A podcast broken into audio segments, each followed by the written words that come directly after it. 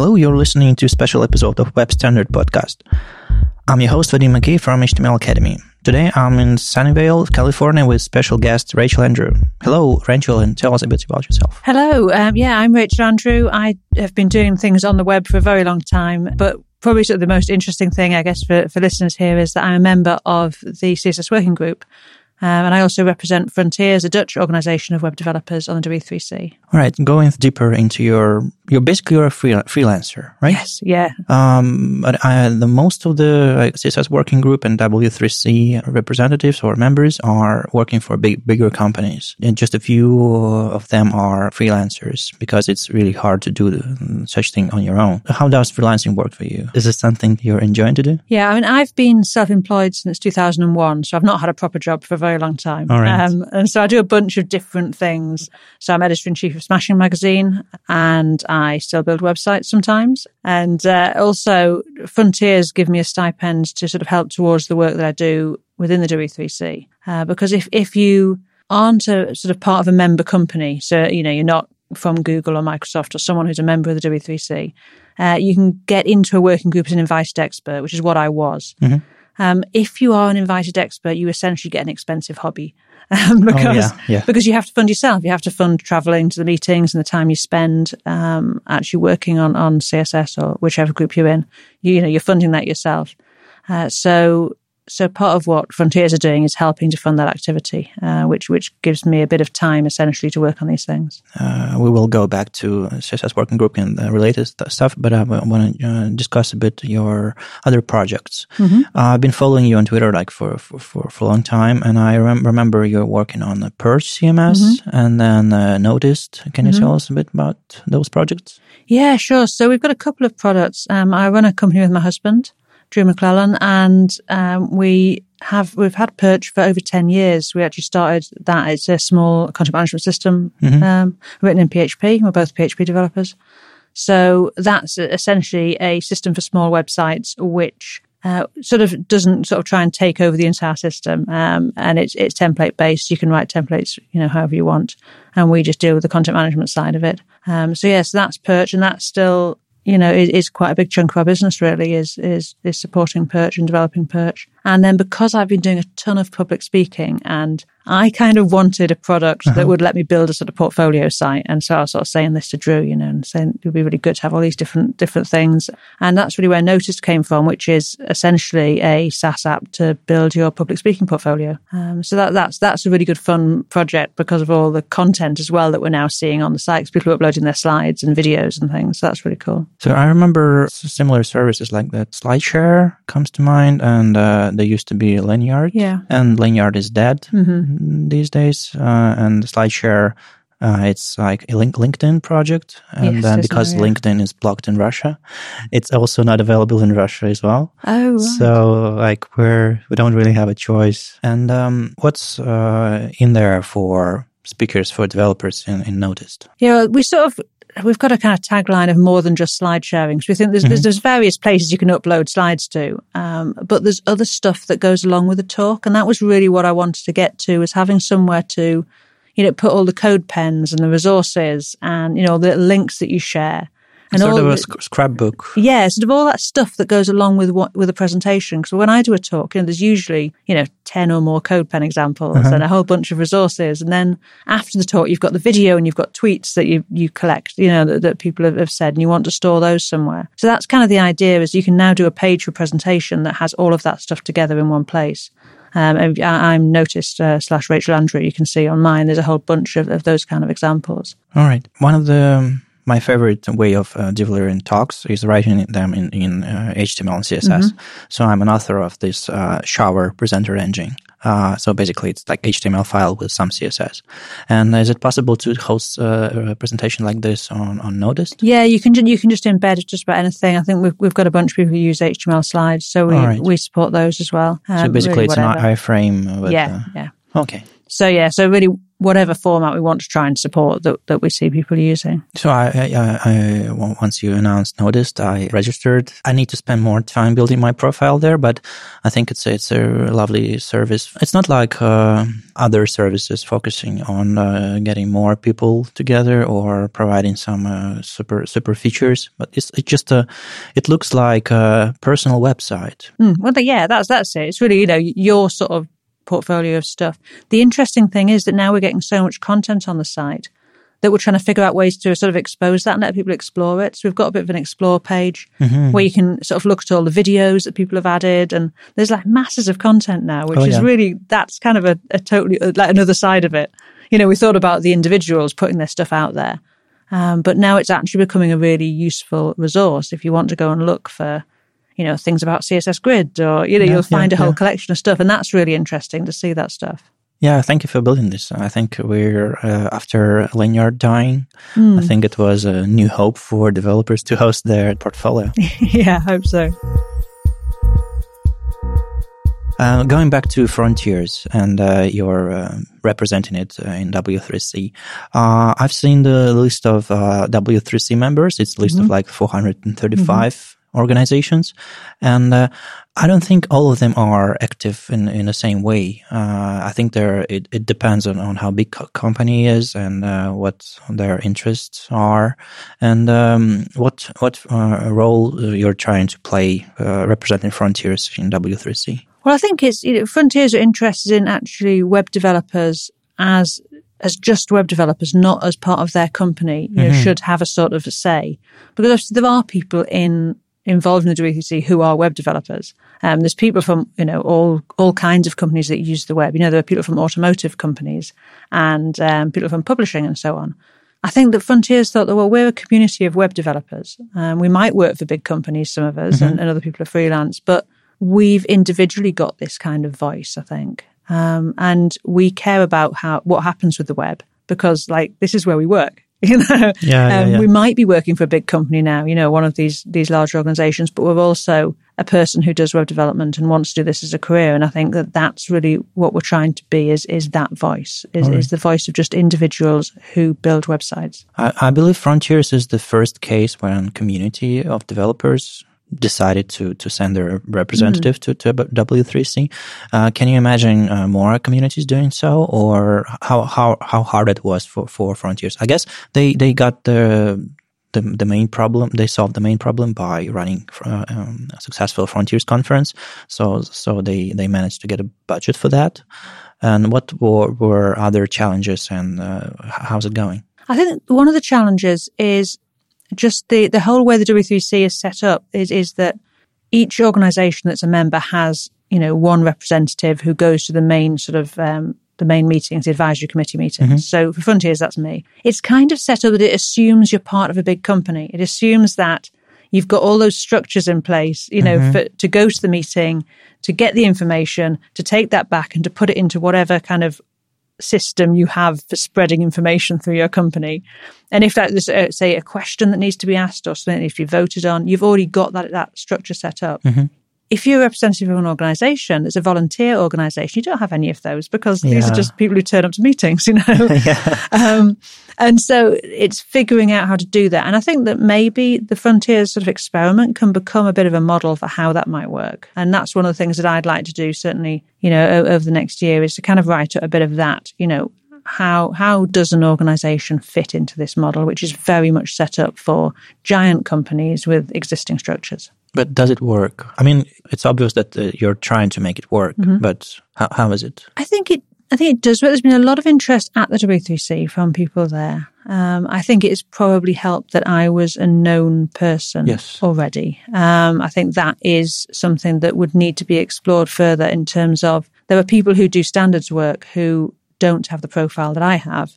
You know, my profile helps because people know of me because I've been doing this stuff for so long, you know, and there's so much of my stuff out there on the internet. Mm-hmm. so, um, so, I mean, that does help having someone who's got profile. I think that would be something to explore as well. How do we get people involved who are talented at standards work, but aren't people who want to be standing on stage talking about it and who aren't people who want to be writing vast amounts of stuff and you know, I think that that is a different question because there are a lot of very talented people involved with standards work whose name you'll never know because they don't get out there into the public eye. Um, so yeah, but I mean, there's been interest, and I think that there certainly is a need for feedback from web developers. There's a need for that to get in into the process. Um, and and you know, in, like at, at CSS working group meetings, you know, always there's this. Well, you know, oh, what what do, what do authors actually want here? Um, and they'll look at me, you know, like a voice of every author, and I'm like, well, you know, th- th- there's a few of us who have got an idea from our in sort of place that we sit, or perhaps I've talked to people at conferences, but um, having a group means that I can go back to them and say, this question's been asked. You know, you're a large group of web developers mm-hmm. who are mm-hmm. doing lots of different things. You know, what do you think? And then take that information back. So I think, you know, I think there's reasons to do this. Um, it, it's just, yeah, we, have got to figure out actually how that really works. So at W3C, you're representing Fronteers uh, mm-hmm. community. So are you still uh, invited expert at the CSS working group, or you're? So I'm sort of changed to a member status in the CSS uh-huh. working group. You know, while this experiment's going on, I presume they'll still want me. And if in, if the Fronteers thing ends, I will end up just going back to being invited. Right. And that happens. You know, people say some. You know, people have like worked for Microsoft and then they've left Microsoft and gone to a company that isn't a member of the W3C. Uh-huh.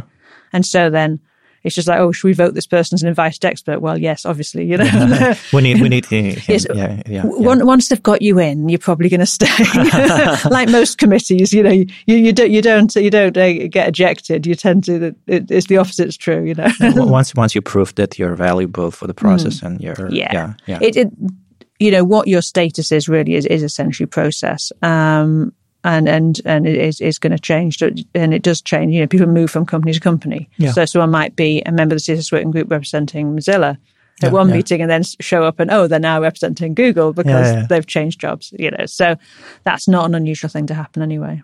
Okay but uh, what's your focus in css working group? Because like uh, a number of css specs is, is mm. huge but what's your favorite ones and what you're trying to focus on?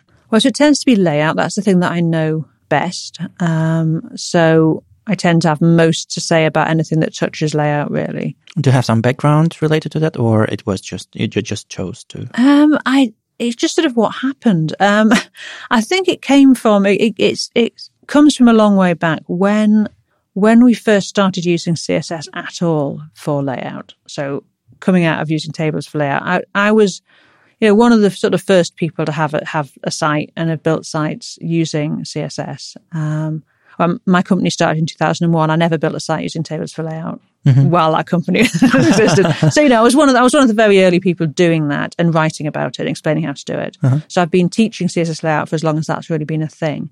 Um, and I was also involved with uh, Dreamweaver on when I was on the Web Standards project. So I was on the Web Standards project essentially to try and encourage Dreamweaver to output better code. And that was, it was Macromedia at the time, not yeah, Adobe. Yeah, I remember. So working on, on the betas and things. Uh-huh. Um, but a lot of that was about that visual view of that visual sort of code view in, in, in uh-huh, Dreamweaver uh-huh, which was really great for doing nested table stuff. Oh, of course, I, rem- I remember opening Dream- Dreamweaver only for uh, to create a complicated table. Yes, exactly. Because it was easier. It was fantastic for that. Um, and where that all started to fall apart was when we went to CSS for layout because there was no real way for a visual tool to represent that. Uh-huh. Um, and but that sort of idea of being able to do layout visually had always interested me, and it I, I don't know why it just sort of did. Um, which I think is why when I saw grid, I saw the idea of grid layout. I was so excited about that because I was like, this is this is exactly what we've been waiting for. Um, and so just layout kind of caught my interest, I think and and also been involved with content management systems. You know, I've built a lot of CMSs as well as Perch. You know, being involved in that side of things. I think you know this idea of being able to create components and and lay them out and know what they're going to be like once they're mm-hmm. actually in the site and dealing with different types and shapes of content. All of this stuff kind of comes together that sort of makes me someone who's probably ideal to be thinking about layout really. Okay. Well, what's what specs you can uh, call layout specs? Like grids, flex, multi multi multi column, multi column, anything that hangs off display really. Um, and then there's all this sort of joining specs, so things like uh, box sizing, box alignment, right. um, you know, all those things that touch that. So it tends to be all of that sort of stuff. Uh-huh. You know, I'm not really an animations person. Um, you know, if I have to use transitions animations, I have to go look it up. You know, I, I, can I can recite bit you know chunks of the flex and grid spec, but I yeah I have to because I so rarely do anything with animations. So I'm like, oh, what's that look like again? You know, um, and and I you know I always say that to people, and they're like, oh, how am I ever going to learn all of this? I'm like, those of us who actually you know work on CSS itself don't know all of this. you know. Um, so, you know, it, it, we do tend to, and in the CSS working group, there are people who, you know, there are the font people and, uh-huh, are, you yeah. know, the, there's people who have different areas of expertise. And at the meetings, they'll be just be very quiet and then their thing comes up and then they pop up and are like, oh, I need to do that. they get very animated. Yeah, yeah, yeah. It's, it's my thing now. So yes, I mean, in the meetings, everyone has obviously has a say, and sometimes something will be something that seems unrelated, but I'll be like, oh, I've heard people talking about that you know, and, and then I might jump in or say, or, or, you know, do a bit of research. Where did I hear people talking about that? Find it and, and chip that in because I often hear stuff at conferences and things. But yeah, I mean, so ev- everyone's involved in everything really, but people do have an area of expertise. Well, more or less, we know what's going on with uh, Flexbox and grids because Flexbox is our baseline these days. Mm-hmm. Grid is something new still. But for multiple column layout, it's, I used to work for Opera browser uh, in, mm-hmm. in DevRel for, for a while. And I remember there was a really strong implementation in, in Opera five, seven years ago or, or around that time. And I've been playing with multiple columns because I was trying to build demos that would show uh, uh capabilities to browsers, like Object Fit, one of the first implementations, like multiple columns and things like, like that. So I know um, some some things about the multiple column layout, but uh, most of developers they they know how to make two columns and that's it. Mm-hmm. And uh, it wasn't really, and still not quite popular among developers. Do you know why? Yeah, I mean, so multi-column. So I, am actually the co-editor of the spec, and, and most of the sort of recent work that's gone into spec is is I've I've been editing in. There's a few things with multi-col. One is that it isn't actually that useful for a lot of web layouts because you don't want to end up having to kind of scroll up and down in the block dimension to yeah, view stuff. that was the main reason. Yeah, uh, so that that's I mean that's a big reason not to use multi-col. Uh, for you can't use it for large amounts of content. It's not it's not like it was created for for the web. Probably they, they had web in mind mm. while creating it, but I think they were trying to recreate print design first. I think to some extent it is of course used massively um, in print user agents. So that's a really important thing with multi-col. So yeah, so this this sort of scrolling on and on and on forever is something that we would like to deal with in level two of the spec. And we've mm-hmm. got some ideas of how that's going to work. So you could say, oh, I've, I've got a box which is so high, which might be, you know, uh, 100 VH high, so the size of your viewport, basically. And if you fill it with columns, then you could create another box below that, which would mean you'd never get columns that were taller than your viewport. Mm. So that sort of idea um, would be something that we'd like to try and do. But at the moment, really, my work on that spec is to fix it up. Because the other reason that no one uses multi-col is that it is full of bugs and broken in all the browsers. And the reason because of this is because it was sort of abandoned in about 2013. Um, all right. so basically, no one really worked on the spec for a few years. I thought it was just browser's fault, not implementing it properly. No, well, it's because spec. So this development is a circular process. You have you write CSS specifications mm-hmm. in the mm-hmm. CSS working group, and then browsers start to implement them, and they will find problems when they start to implement, and then they will come back to the CSS working group and say, "Hey, there's problems with this spec. You need to fix the spec." Now, if there's no one at that end to pick up those issues right. and fix it, the browsers aren't going to carry on implementing because they'll be like, "Well." This spec is too vague. We're just going to end up with loads of interop issues. So let's just not do anything about it.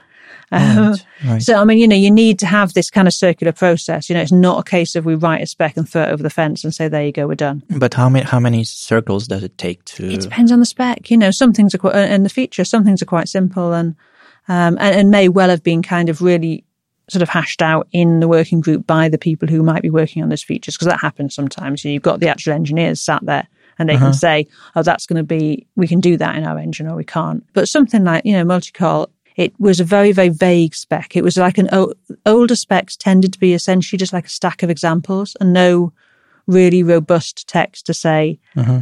when you implement this, these are the steps you have to go through. Right. And this is where it gets this size from. And so there's lots of vague stuff. So a good example of that is that Mozilla going to, in the next version of Firefox, so 71, they're going to ship column span. So Firefox been, not it's been available uh, for a while in other browsers. Yes, yeah. Other browsers had column span for a long time. Firefox has not had column span, and, and because of, because there's this whole raft of issues that had never been resolved. So that's what we, you know, we've been sort of working on fixing those. They've been doing the implementation, coming back to us, and then we've been trying to work out how those things work. Because it turns out actually that column span is, is reasonably complex. Um, Oh, oh. so and and quite useful. yeah, so that that's really what happened. I think that so then there's the two reasons why people don't use multicol. One is that it's only really useful in very specific circumstances on the web, and and the other is that we had lots and lots of browser bugs. Not all of those are actually to do with multicol. A lot of them are to do with fragmentation, um, which is poorly implemented in browsers generally. So this Even, is even page break Yeah. uh, things. the so this is the break before, break after, and break Yeah, yeah, yeah. inside properties, um, which were in CSS2 page break before, page break after. I've, I've been trying to uh, create a multi-column layout for Dev Opera main page redesign in 2013, I believe, Mm-hmm. and I've been tr- struggling uh, trying to tell browsers not to move this heading to to, to the next column. Yeah. For example, I've, I've been juggling with a page break, uh, avoid, and th- things like that, and it wasn't possible in all browsers. It's still not possible. Um, So I've actually I've got a, an article on Smashing Magazine. So I went through all of these properties and tried to figure out exactly which combination would best work. Yeah. So the break inside avoid property works pretty well, but that's about the only one. oh, Um, the the before and afters really don't work well. So yeah, so a lot of the multicol issues are actually fragmentation issues because when you break something into is it different spec? um, yes, it's two specs. All right. Yeah. So because because fragmentation deals with fragmentation. Well, so multicol is more like breaking um, a document into pages than anything else. It's the same thing. If you break a, a chunk of text into columns, uh, each column box is essentially like a page. So fragmentation deals with multicol, paged media, and the region spec. Although of course we've not got an implementation of regions now, um, but that would be the other fragmentation spec. So it, it sort of deals with any of these things that need to be broken, whether it's between columns or boxes. Uh, the next topic that comes in mind after multi multi column layout is printing, and uh, just like you said, uh, there is there is a use case for multi column layout uh, in printing, and and there are some user agents using web technologies to actually print something to paper and uh, trying to replace old publishing systems uh, with uh, web technologies. And uh, what what those are? Uh, Prince XML. Yeah. I, I know this one. yeah, and, there's uh, Prince, there's Antenna House. Um, there's there's a few of them. Um, Prince and Antenna House are probably the two really big ones that you hear of, of a lot, but there, there are other things too. Are are those implementations are completely independent from from uh, browser engines, right? Yes. so so so basically, they're they're, they're user agents as a browser is user agent, but they're user agents that output to print. Um, they typically they they support the paged media spec, which is the spec which defines things like page sizes and paper sizes and margins, and Uh-huh. Yeah, allows yeah. you to do things like uh, use generated content to put page numbering and titles and things Yeah, yeah, into yeah. the margin boxes. But other than that, you know, they just implement CSS. You can just style things like you can on the web, basically. I, I- guess that they can just keep implementing uh, transitions and animations because yeah, it's it's paper. yeah, yeah. But but so, so they've got yes, they've got a bunch of things which we don't have on the web. Um, so something that I'm very interested in is this crossover between the two worlds because I think that more and more we're creating things on the web which are more like page documents, Yeah, and but we don't have all the features that you have if you are creating um, a book, for example, with CSS, and we don't have the ability to control things in, in, in the same way. So I think that's quite interesting. That interests me, that this idea of, well, there's no reason why something that we're publishing on the web shouldn't be like a set of pages that you swipe through. Um, but it's actually quite hard to do at the moment. Um, because of the way that the way that um, the web assumes that you've just got this continuous scroll, Yes. and which you don't. You know, the minute you work in page media, you're always working with with which fragment am I working with at the moment? As I say, it's like working inside a column box. uh, the obvious thing that stays uh, in between web and printing is ebooks. Mm. In EPUB, they use uh, web technologies, Yeah. and they building something closer to. Well, they're trying to render it as close to typical book layout as possible. So this is something that that, that that's another use case for yeah, for such yeah. spec. Yeah, and if you if you open up uh, an EPUB, you'll find uh, usually XHTML and, and CSS inside.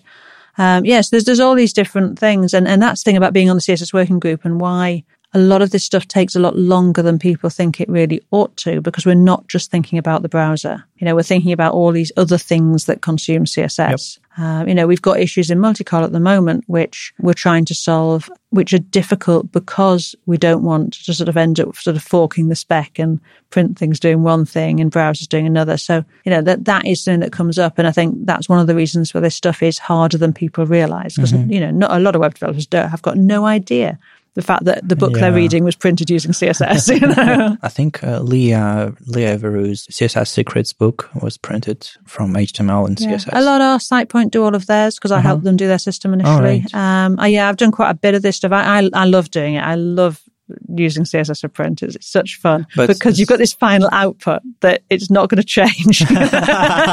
it's it's like it's like you know, like you know you sort of say best best viewed on the computer in my room. You wouldn't resize your book, right? Yeah, exactly, exactly. So it, it's it is it is quite fun because you can do the sort of stuff that you could never do on the web. So I mean that's why we've got things in, in CSS for print that we don't have yet on the web because it's easy to do when you kind of know exactly what the shape and size of the thing is. It's a silly question to ask, like why wouldn't browser just and something, but I still want to ask it. Uh, why wouldn't browser just implement all the specs related to print? So I would just press print from the browser itself and it would get the PDF that's fully capable for print printing. There's no reason why they couldn't. And what what a lot of people are doing these days is they're generating PDF sort of for invoices and stuff mm-hmm. by using a headless browser and converting it to PDF. But what you get there is only what the browser can do if you hit print, yeah, yeah. which is limited because of the fragmentation issue and so on. So really, it's just I, I think a lot of that stuff. And again, this is something I've written about on Smashing. I think a lot of it is just that no one is asking for it. Um, and ultimately, browsers implement the things that there is demand for. Um, no one is asking for better print, really. You know, we don't see rafts of bugs, although everyone's having to do it. Um, and it's, it's, it's terrible. Um, people aren't demanding it. And so I think that, you know, that, that's the thing with, really with any of these things we want in browsers, we have to actually say that's what we're after and that we need and we have use cases for. Mm-hmm. Um, and, and, you know, a lot of the reason why I write this stuff up is to try and see if there's interest or try and encourage interest or try and encourage other people to come out of the woodwork and say, hey, yes, me too. I wanted that as well. Mm-hmm, yeah. Um, because I, I think a lot of developers don't realize the power that we have as a community to actually get this stuff into browsers, you know, and, and it's, it's why I sort of essentially campaigned for Grid for so long. Uh-huh um, because I wanted other people to be like, yes, we need this. and it not just be me. Um, so I think, you know, uh, it's always worth writing and talking about the stuff that you want and that you think should be there because uh-huh. sometimes it's just that there's been no business case made for actually doing it. All right, uh, maybe maybe the last topic, but we'll see how it goes. Display property. Uh, you started this uh, series on Smashing Magazine. Mm-hmm. Uh, I believe there there were three articles, maybe more. And recently, uh, I think the, the Firefox shipped uh, support for multiple for two two two values two yeah. values mm-hmm. uh, support in, display property. Could you b- briefly explain uh, why would we even need that? Uh, yeah. Okay. So when these these are the things that are really hard to talk about, but easy to show in code. But so when you say display, what you're actually saying. So if you say display flex, mm-hmm. what you're actually saying is what does the outer box do and what do its children do? So in the case of saying display flex, what you're actually saying is create me a block level box because the outer will become block level. It'll do the things that block level stuff does with flex children. We have got what is now termed a legacy value of display inline dash flex, which uh-huh. will give you an inline level box. An inline grid. An inline grid and so on. Okay. So, so a value of display already means two things. It means what does right. my outer do and what does my children do? Um, and so what this two value syntax is doing is kind of making that very clear. So you can say display block flex because I want to have a block level box of flex children, display inline flex because I want an inline box of flex children. But for backward compatibility, if you still say display flex, uh, Mm-hmm. display block will be added by Yeah, default. yeah. So basically, they all unpack to something which exists already. So at the moment, there's obviously absolutely no reason at all to be using these things in production because they only work in Firefox. I think, and what I've sort of said in the things I've written about this, is that it's useful in terms of the way we think about and teach this stuff. Because actually, that's a really good clarification that, you know, when you think about it, what am I doing with the display property? Well, I'm creating I'm either changing the, the the main box that I've applied this to to be block in block, block or inline, just like when you first learn CSS and you're like, oh, this is a block thing, but I can say display inline, it becomes an inline thing. and Yeah, that's like yeah. the first thing you learn. um, you know, we know we understand that, but that actually matters when we're dealing with Flexbox or Grid because you've still got a block level or inline level box. It's the children then that behave differently. Um, so I think it's like a useful clarification. And even if we can't actually use the syntax for a while, it's a good way to explain it, um, which I think is is interesting. And the fact that we're kind of doing this all over CSS, you know, this kind of refactoring and making it more sensible and easier to talk about. And that's kind of a big thing that's going on. I think uh, CSS specs are trying to move from single properties with multiple values to separate properties, like uh, like background. Uh, shorthand property, you can express it with multiple uh, background sizing, back, background size, and background repeat, and uh, things like, like that. Will we also have uh, separate property for display? Because you're um, right now when you're setting display, you're setting two values. Would it possible to like display outside, display inside? Well, that's kind of what the two values do. You know, they are giving, but I don't think we'll ever break them down into two separate Yeah. things because there, there's no real reason. You've got, you've kind of got to have both things to have a box anyway. So Yeah. um, there's no real reason to split them down any further. I, you know, I, I think it, I think it's a nice, a nice refactoring, and it does sort of explain how various things work.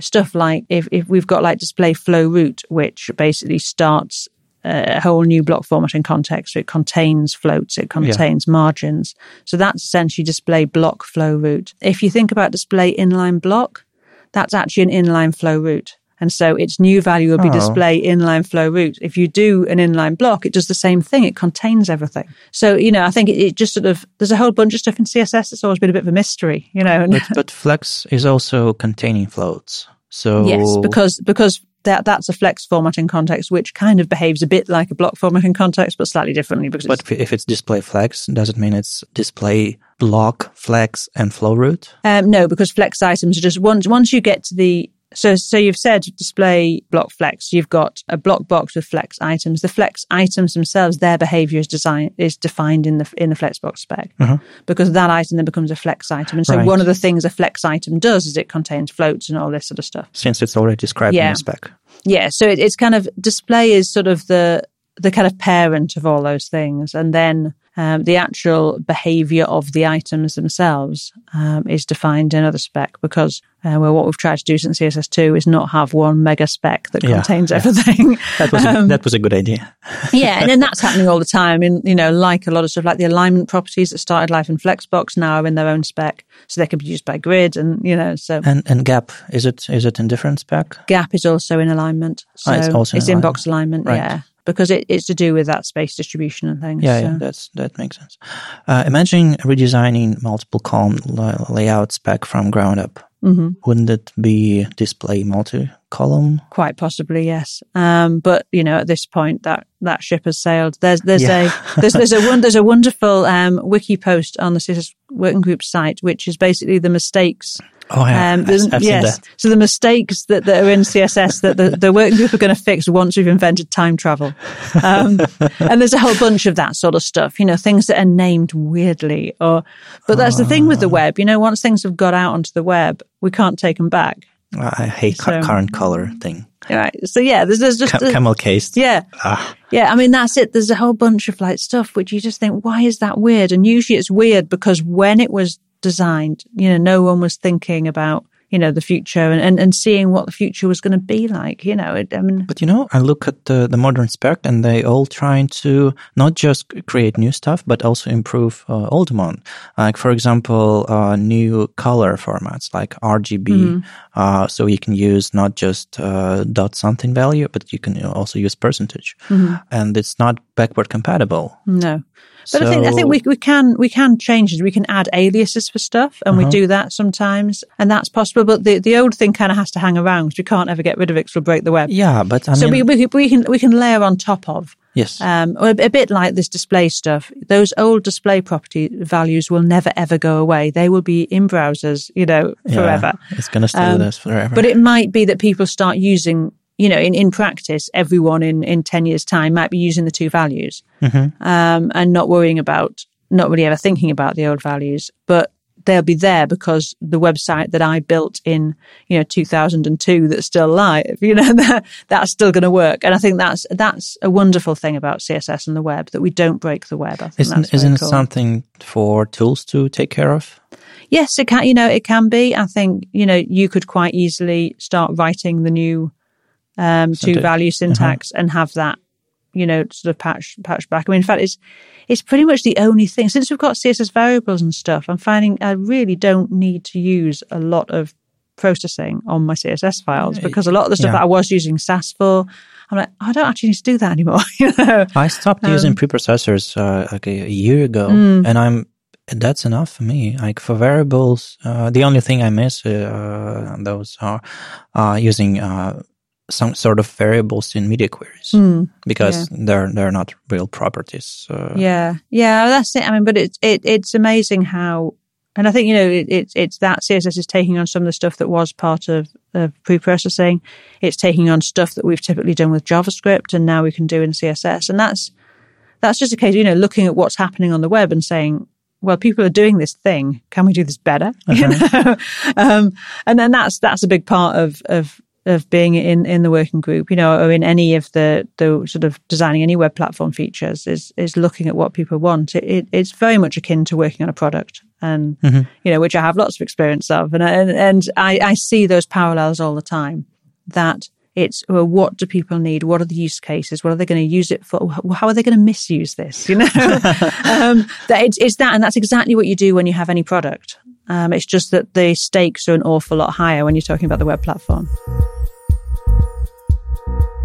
just like you said in the beginning, uh, it probably hard for regular developers or even experienced uh, developers to join W3C and influence uh, the spec. But as for giving feedback to CSS working group, for example, what would be the best way for regular developers? Not just complain on Twitter, but mm-hmm yeah, I mean, so we all of our issues are on GitHub. Um, the CSS Working Group just has a, a, GitHub repo, which is actually where all the specs are. So if I push a change to multicol, um, it, it just goes into that GitHub repo and it's built from there.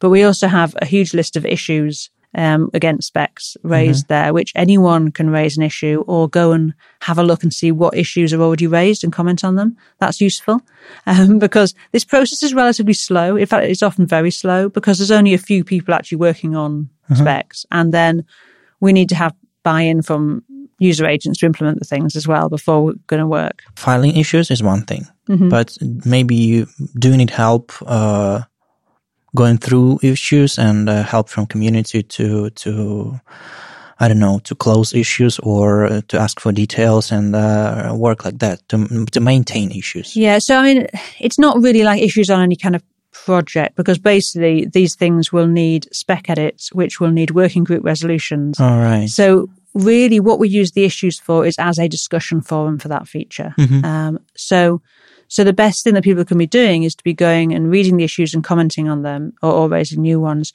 you know, or doing things like, you know, finding a feature that's been discussed by the working group and we, we haven't ever come to a solution for and thinking through it and saying, Hey, well, could you do it like this? Or perhaps writing it up on the blog and getting more feedback from developers. And that's how we use the issues as more as a kind of discussion for that thing. Because once we get to a point of, okay, we've got an idea of how we could solve this, it's going to have to go back into the working group and be kind of, you know, check with um, browser if it's a, an addition to an existing feature or so on. You know, check with the engineers whether that's even possible to do mm-hmm. in their engine. Yeah, and yeah. you know, there's a whole bunch of stuff that is very very difficult. Well, in fact, it's, it's impossible for one person to do because it needs it needs all of these people who have different sort of, sort of, parts of the case to get together to decide whether it's possible, which which makes it sort of difficult for people just to come in and say, "Oh, I can fix things." But what is really useful is all of the the feedback because then that means that when we start to discuss it, we can say, "Right." We've got a use case like this, and we've got a use case like this, mm-hmm, mm-hmm. and there's all these people want to do this thing over here, and uh, you know that. So, so it is very valuable. As I say, it is a slow process, and I think that sometimes I encourage people to submit things and then nothing happens for ages. And, you know, that's just the nature of working. But it's still on, valuable. It's still valuable. We never just close things. Uh-huh. They stay there and typically they'll stay there until um, you know, it's like, oh, right. So someone's sort of starting up a bunch of work on grid. They're going to work on the next level of grid. Uh-huh. And then they'll scoop up all the issues and say, right, which ones of these are really important? Right. And then we'll start working through them. Then you'll see a flurry of activity. So yeah, I mean, it, it is a long game. You are not going to fix the web for uh, your project next week. Um, you're going to be making your life better in two years' time. And that's kind of how, it, you know, you, you do need patience, but it is very valuable. It is wanted and it's very valuable. Something actually, which is a much quicker way to get involved and actually do, do good things in a much more rapid way is to get involved with the Web Platform Test Project. Right. Um, so we have a test suite for all of the features. Um, we need to have tests so that we can check that browsers actually implement them properly. Um, that is also another open source project.